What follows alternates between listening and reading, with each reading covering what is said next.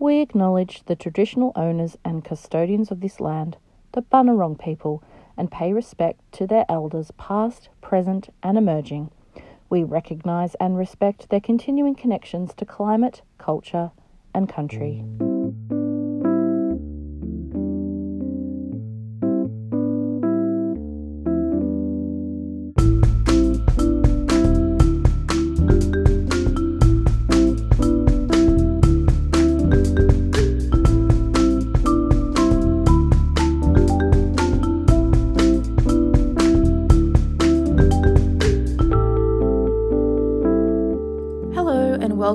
Open Book Podcast.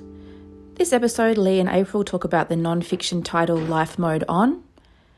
Robin presents the So You Think You Don't Like segment for literary fiction. Dione is reviewing Feed by M.T. Anderson. Aisha is reviewing Open Water by Caleb Azumah Nelson. And we have a programs update from Lauren.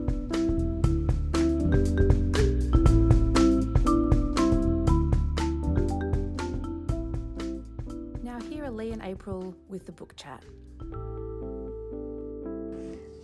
Hi, everyone, and welcome to the Open Book Podcast. Um, I'm April, and I'm here with Lee today. Hi, Lee. Hello. And today we are going to be talking about the book Life Mode On by Dr. Joanne Orlando. So, Lee, Yeah, and the the byline, which I really like, and is a good summary of the book, is how to feel less stressed, more present, and back in control when using technology. yes, Um, and a little bit about Joanne. She's a researcher and author from Sydney. Um, so she's put out a lot of papers and done a lot of research into this. But an interesting fact is she develops the term zombie scrolling, um, which, as we'll discuss, is kind of a big part of what this book's all about. yes. And uh, yeah, I'll re- tell us tell you a little bit about the book just from the blurb at the back. So, it's a revolutionary approach to living a better life with technology from digital lifestyle expert Dr. Joanne Orlando. And the book reads on the blurb Our transition into living with computers, smartphones, and other devices has been fast, messy, and unplanned. The exact technology that can make us smarter, happier, and more organized and more connected is instead causing us stress and distraction. And highly competent people are struggling to feel in control. Technology is no longer something we simply possess or use, it's part of who we are. In Life Mode On, Dr. Joe helps us to understand and reset our digital habits, whether they be in our homes, workplaces, or relationships. These are no quick fixes, these are real, practical solutions for long term fulfillment in the, our increasingly digital world. Mm. Yes. It's yeah. Um, well, let's let's start off with um, what did you think of Life Mode On? Yes. Um, so I don't generally read a lot of non-fiction. I more like my fiction books. Mm. So this was something new for me. Um, I found it very interesting and it's a little bit enlightening because you do sort of see yourselves in some parts of this book. I think um, everyone's experienced zombie scrolling at Mhm. some point in their life and it I really liked it because it gives you practical solutions but it's not about taking away the technology because in the reality of the world um, technology is everywhere we're not getting rid of it there are advantages to it and it's about the user being more in control of their use rather than removing technology completely. So yeah i enjoyed that aspect. What about you lee? Yeah, it's it wasn't what I thought it was going to be. Um, it's a book that, as you mentioned, it doesn't blame technology or blame the tech companies, which is like very tempting to want to do that um, because they're, I mean, they're obviously just very manipulative Very and um, will program and design to keep you on their platforms and to profit from your data and all these horrible things. And it would have been, I think, very easy for her to write a book um, kind of going in on these companies, but it's um, I guess a bit of a realist kind of way of seeing that okay, you know, these technologies are part of our future, and we can look back and be nostalgic Mm. for a future where it's where we're not glued to our phones, or you know, we can look at some techniques to get a better balance and um, Yeah, exactly. And it- in the book, you know, rather than blaming technology for the psychological issues that surround technology use, this book encourages readers to examine how they use technology and empowers readers to take control of their online behaviors to enhance their life.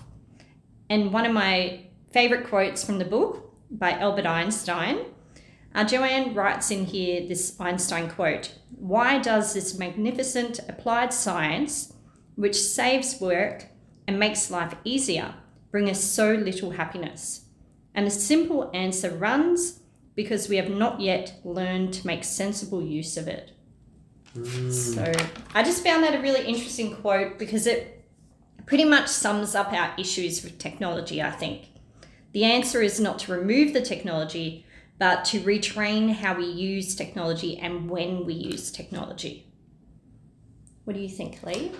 Oh, it's so it's so tricky because I think fundamentally, you know, we when we were trying to find a book to do for this um this book chat, we went to I can't remember why, but we went to the health and well-being section. Yeah.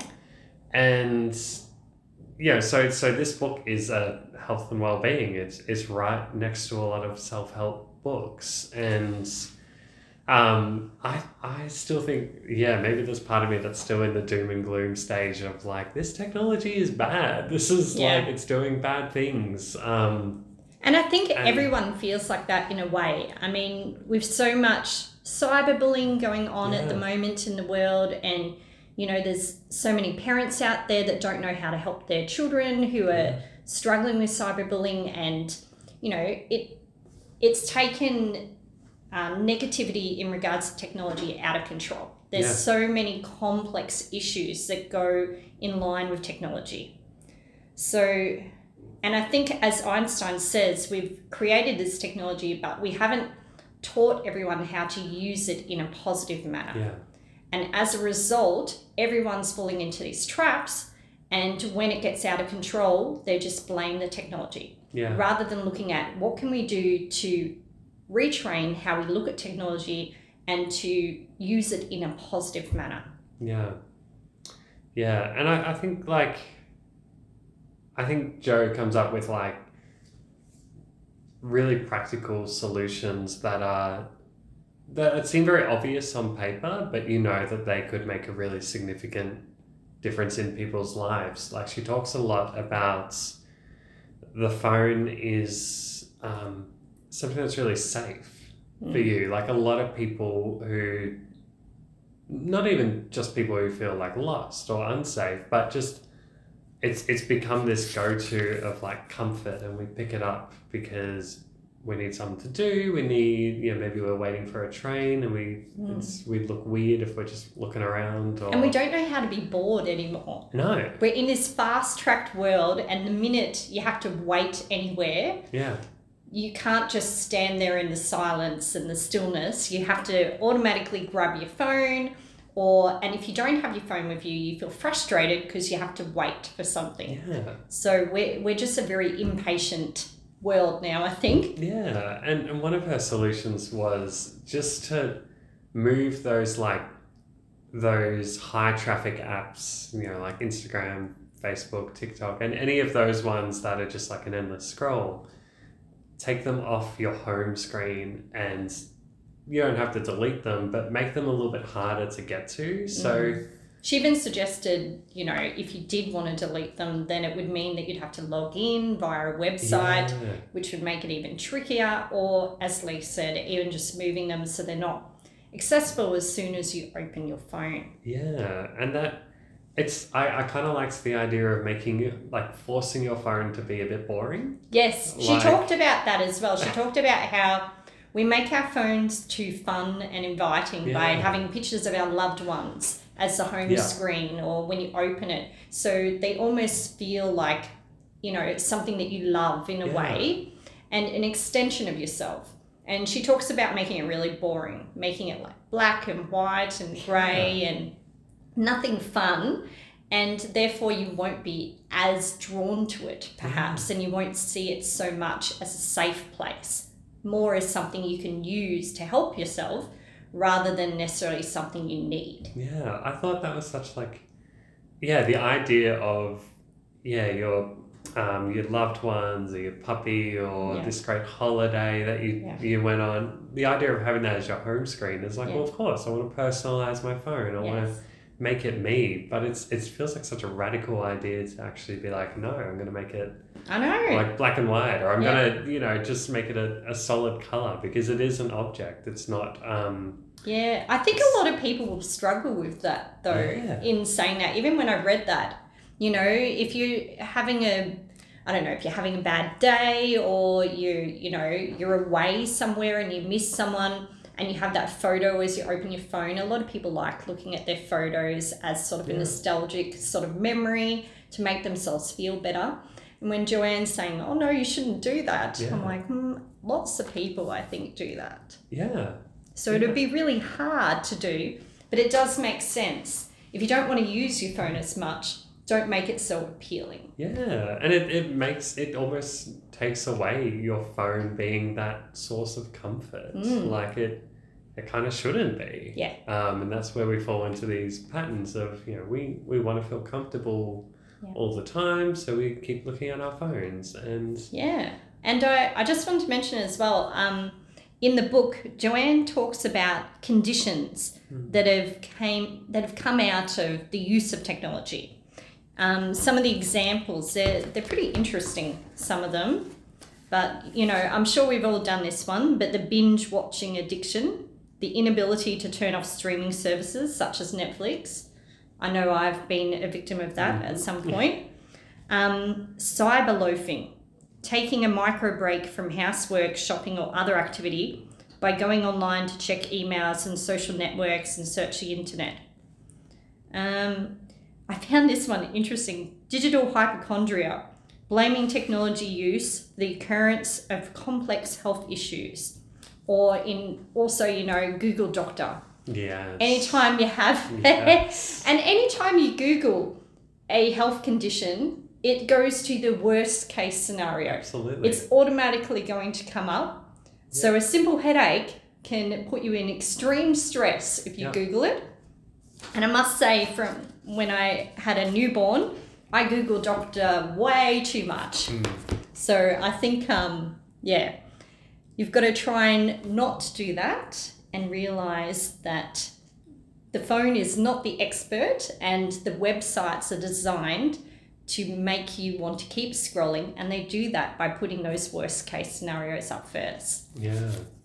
There's a really great quote um, from the book that says the number one reason we feel burnt out from our technology, uh, I think she's talking about phones in particular in this situation, is because we use it to escape our stress. It's the junk food of our digital world. i had that quote oh, written Oh, really? down too it's it's so true though It is. isn't it It is. It it's it gives you yeah, it gives you those same feelings of, of junk food. It's Yeah. it's not like a um And then she talks about that too. She says um, Joanne discusses that uncontrolled technology use or addiction to te- technology is not necessarily caused by technology, it is a symptom of another underlying disorder.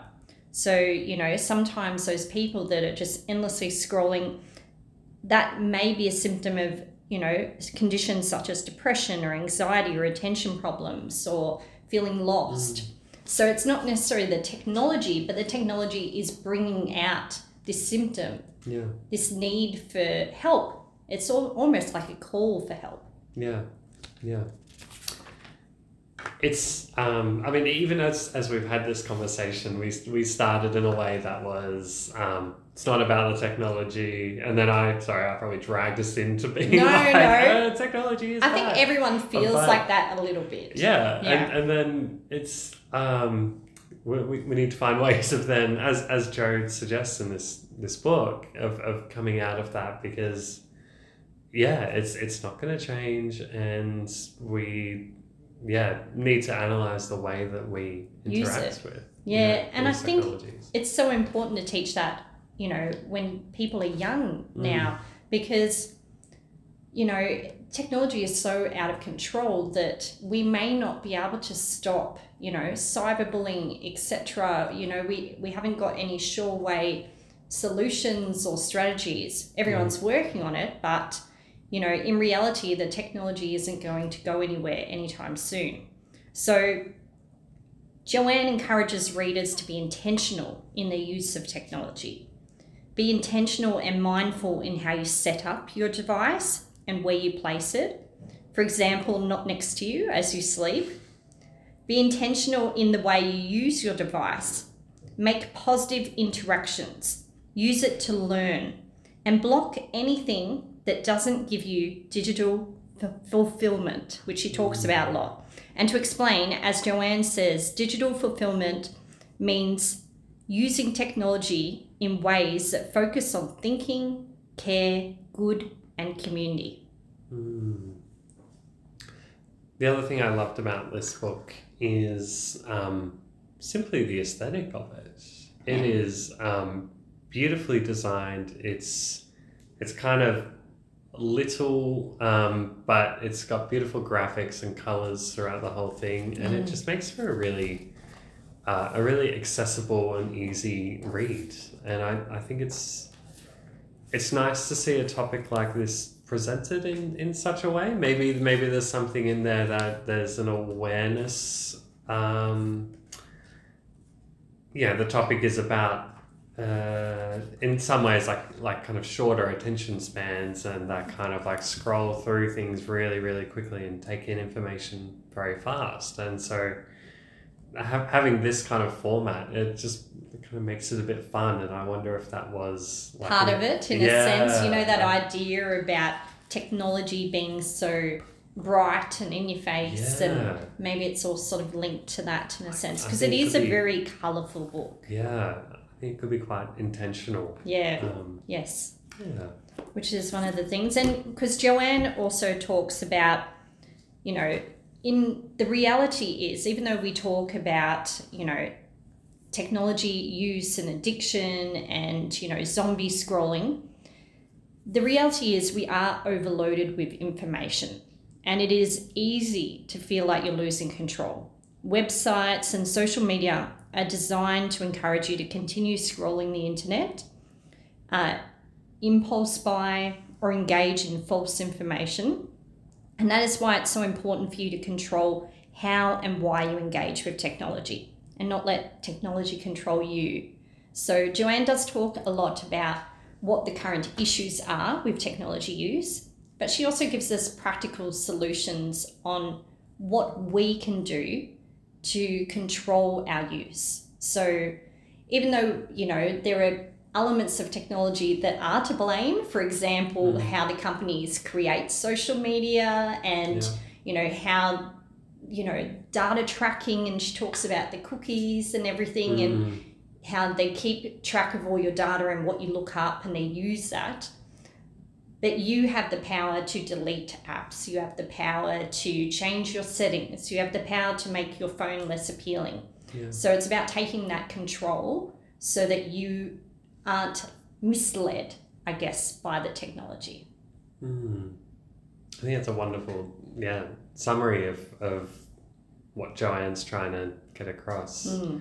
Um, and the only extra thing I want to mention is just a couple of couple of titles that this one reminded me of. Um, perhaps you've already read them and that will make you interested in this book, or maybe you've read this and you want some more. Um, a book I read a few years ago is one called How to Do Nothing um, Resisting the Attention Economy by Jenny Odell.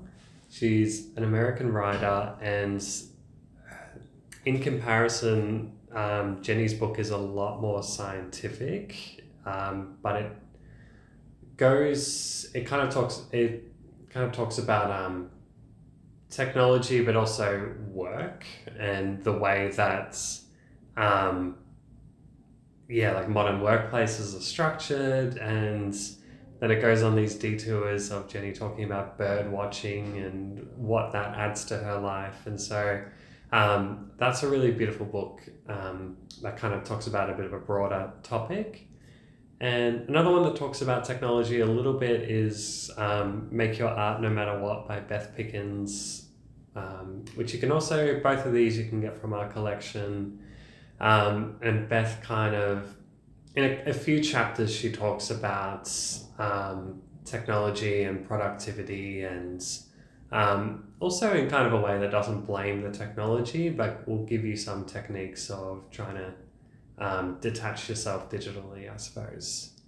Um, yeah, did it remind you of anything else? Or Um, no, this was I had it, I hadn't read a book like this, so I, I really enjoyed it for that aspect. Um, not a book similar. Should we talk about what books we're reading at the moment? Are you reading anything Yeah. interestingly?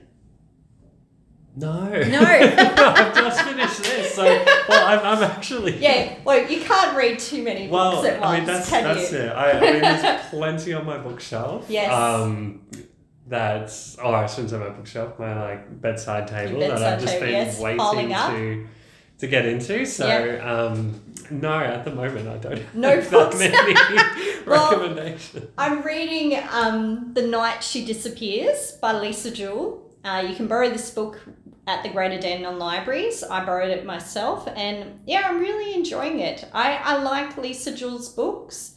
I am a big fan of the thriller genre. Um, so yeah, I recommend that book. I'm only halfway through, but it's keeping me really captivated so far. Hmm, So wonderful. Thanks for the chat, Angel. no, thank you, fun. Lee. And um, yeah, you can borrow Life Mode On at Greater Dandenong Libraries with your membership card. We have two copies as well. We do. well, thank you, Lee. Thank you.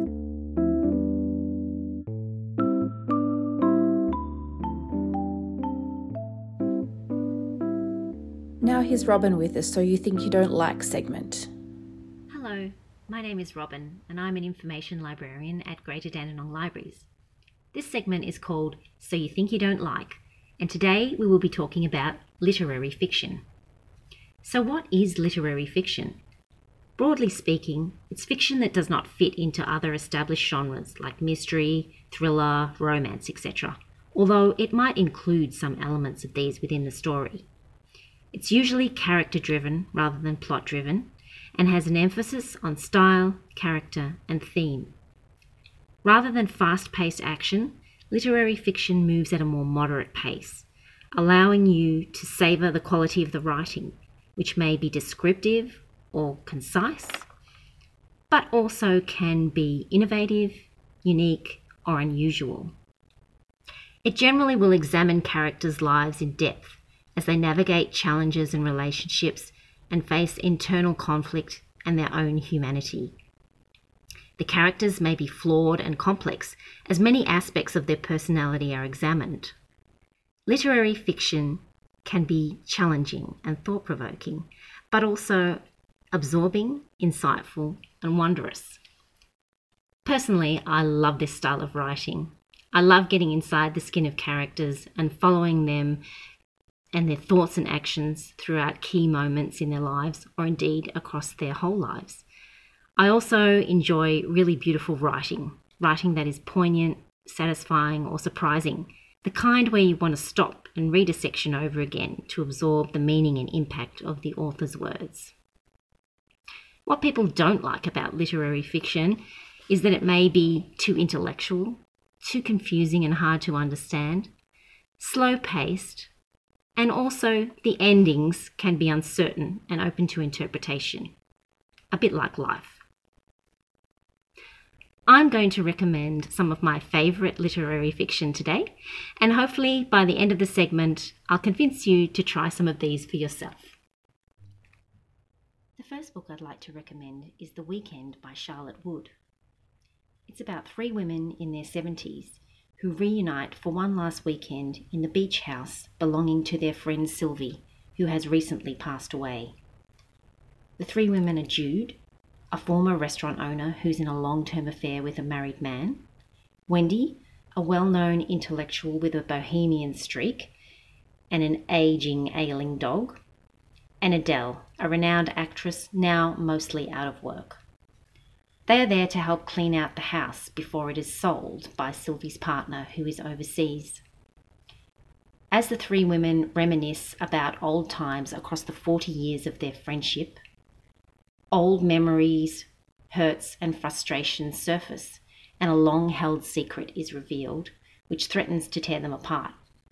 It seems Sylvie was the one connection who held the friendship together, and now the three remaining women find themselves on shaky ground. The novel is about how the women deal with the shared grief of losing their friend, and how this taps into their fears and insecurities and their sense of their own mortality. I found the characters realistic, sometimes annoying, funny, and sad, sometimes painfully so. And I enjoyed the wonderful, sharp, and witty observations about the realities of aging and ageism and the warts and all depiction of long term friendships. How friends who've known each other for so long can sometimes be critical, even resentful of each other, but also have an undying respect and fierce loyalty for all that they've shared.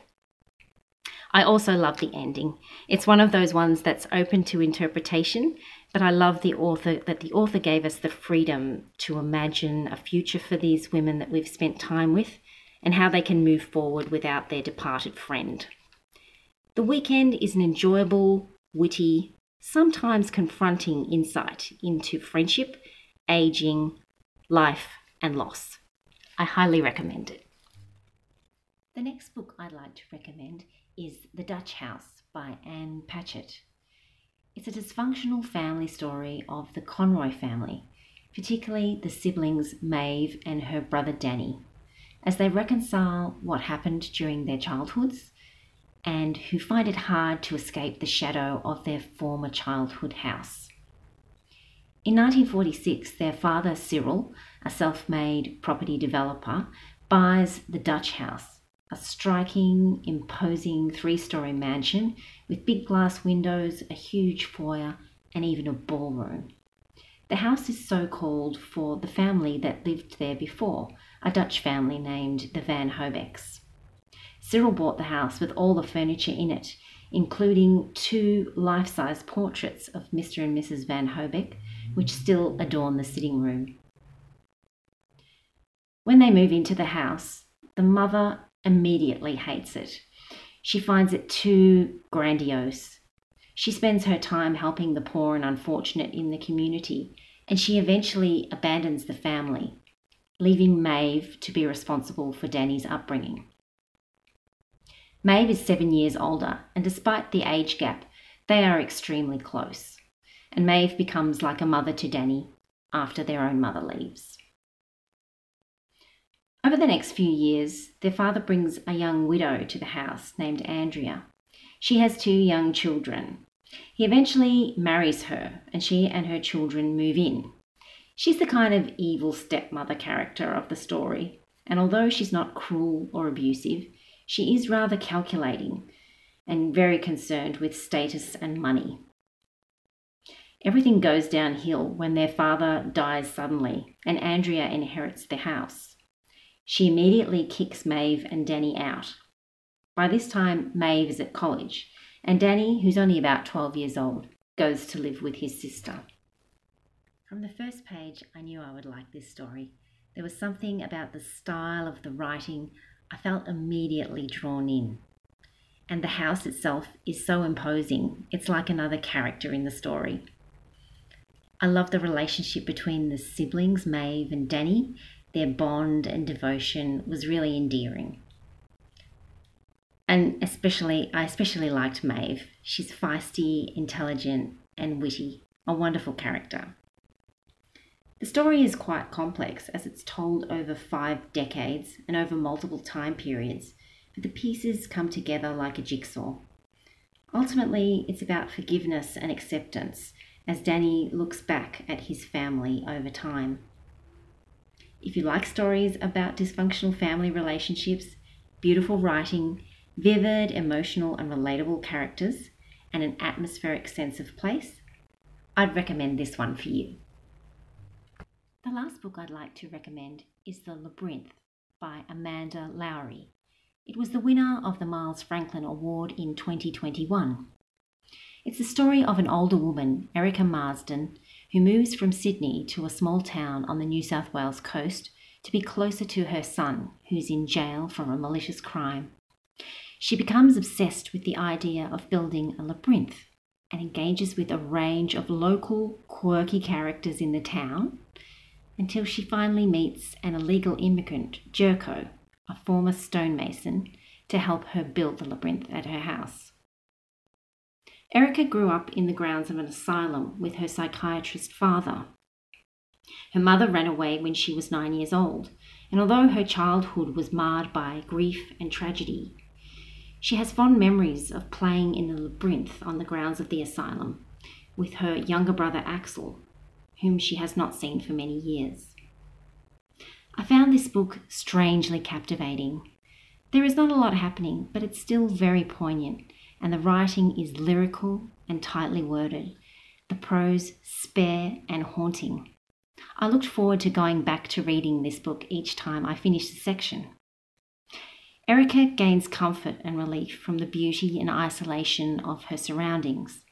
Through planning and building the labyrinth, Erica comes to terms with the relationships in her life and her past and goes on a journey of healing and self acceptance. The Labyrinth is a beautiful, lyrical, and meditative work, short enough to read in a weekend, and definitely one of my favourite reads this year. These three books are all available to borrow through our library collection. Literary fiction is a bit of an acquired taste. I hope you'll find these works interesting, insightful, and rewarding. So give literary fiction a try. And remember, it's all about the journey.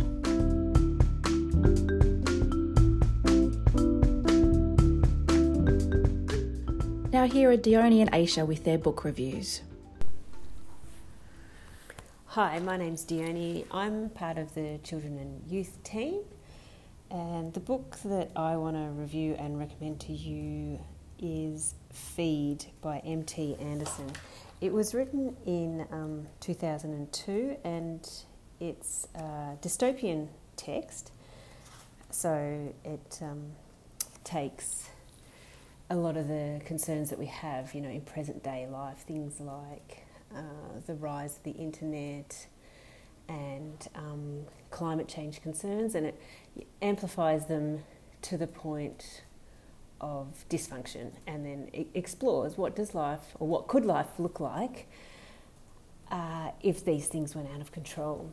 So the story follows Titus and um, his friends who uh, who live in the United States, and they are high school students, and they decide to go on uh, a holiday or a vacation for their spring break. And this is one of those books that has one of a fantastic first line that just completely hooks you in. I, I love this, so I'll share it with you. We went to the moon to have fun, but the moon turned out to completely suck.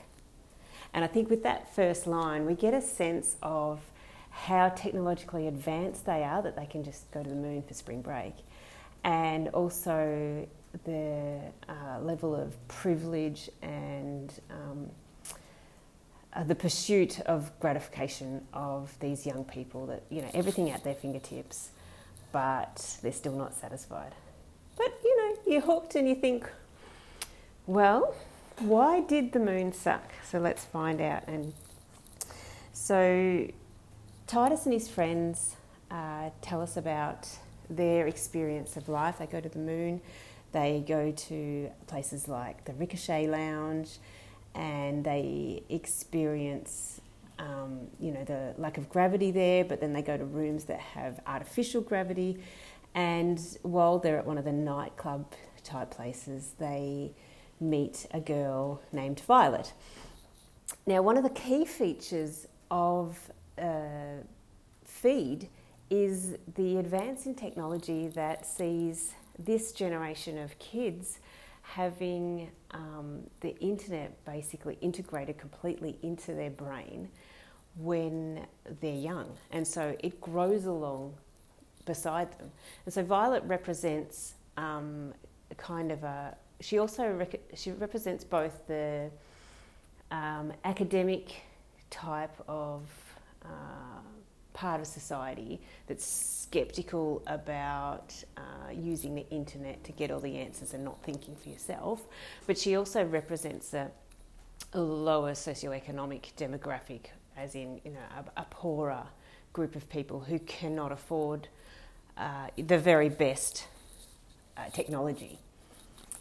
So Titus uh, finds himself romantically interested in Violet and they uh, they start dating and they uh, go on day trips to places like the beach where you have to wear a radiation suit and you know they were going to go to the forest but the forest was cut down to make space for an air purifying factory. And so you get this kind of sense of ironic and um, I guess sardonic critique of um, the use of technology to uh, you know, um, kind of supersede the natural order. But one of the main things I love about the story is the way that it's um, written. It uses very cool language and it starts out uh, in a way that you really do feel like the outsider. You're, you don't understand the words they're talking about, um, they don't finish, finish their sentences, so there's a lot of mind reading that kind of goes on between the characters, and um, they use words like unit and unit, and um, the, uh, one of my favourites is uh, shame banquet. So uh, I think one of Titus's friends says to the group, now if you guys, you know, had kind of behaved appropriately back there, we wouldn't all be standing here having a great big shame banquet, which um, you know hasn't caught on as a term, but I think it's really cool. Well, anyway, if you uh, if you're the kind of reader who loves or enjoyed um, Fahrenheit 451, I think you'll love this one. And um, yeah, this is appropriate for youth uh, and adult audiences, and yeah, it's a good fun read.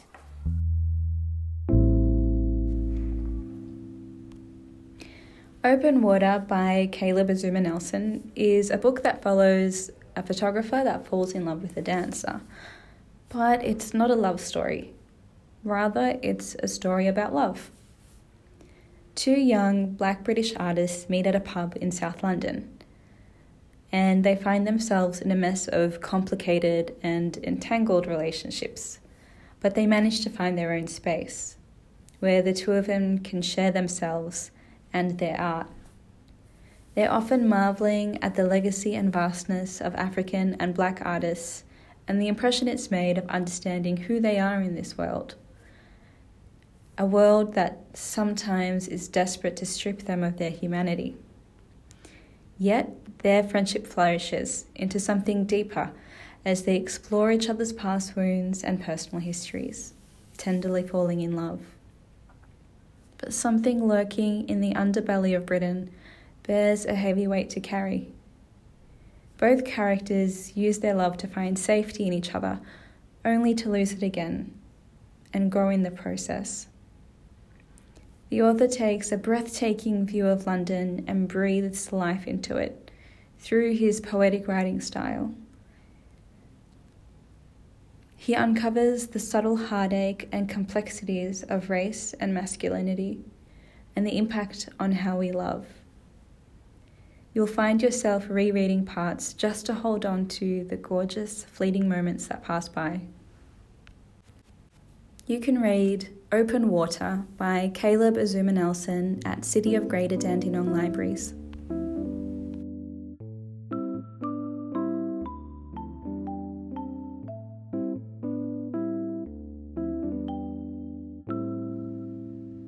Now here's Lauren with the programs update.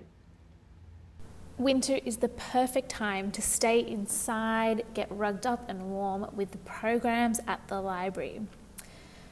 The Emerging Writers Festival is coming up, and we are hosting three events. The first will be on Thursday, the 16th of June, which is a short story workshop with Susie Garcia. She's the deputy editor of Kill Your Darlings magazine.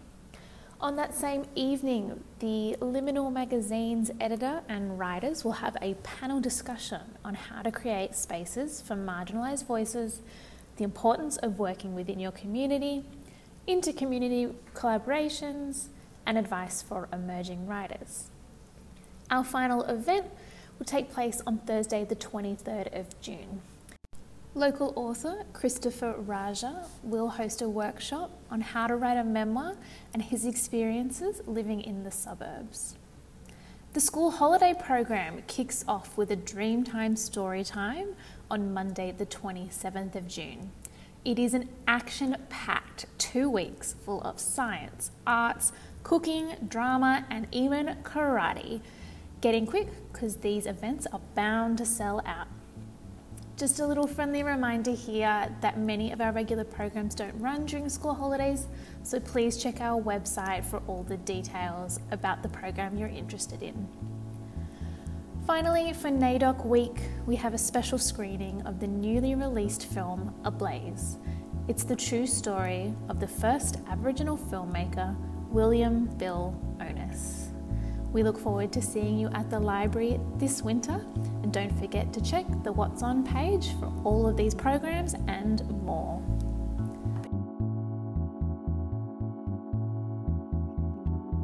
During June and July, we're participating in the Warm Winter Read. So grab your book, blanket, and beanie and cozy up with a book this winter. From 1st of June to 31st of July, you're encouraged to find time every day to cozy up with a book. Create healthy reading habits by tracking your reading progress online with the Beanstack app or by collecting a paper reading record from the library. Find some new titles to read, pick up a bookmark at the library, join in fun challenges, and share your reading with others. You can find more information in the library or check out the Warm Winter Read link in the show notes. On behalf of the podcast team, we'd like to say a big thank you and farewell to two of our colleagues who have worked on the podcast.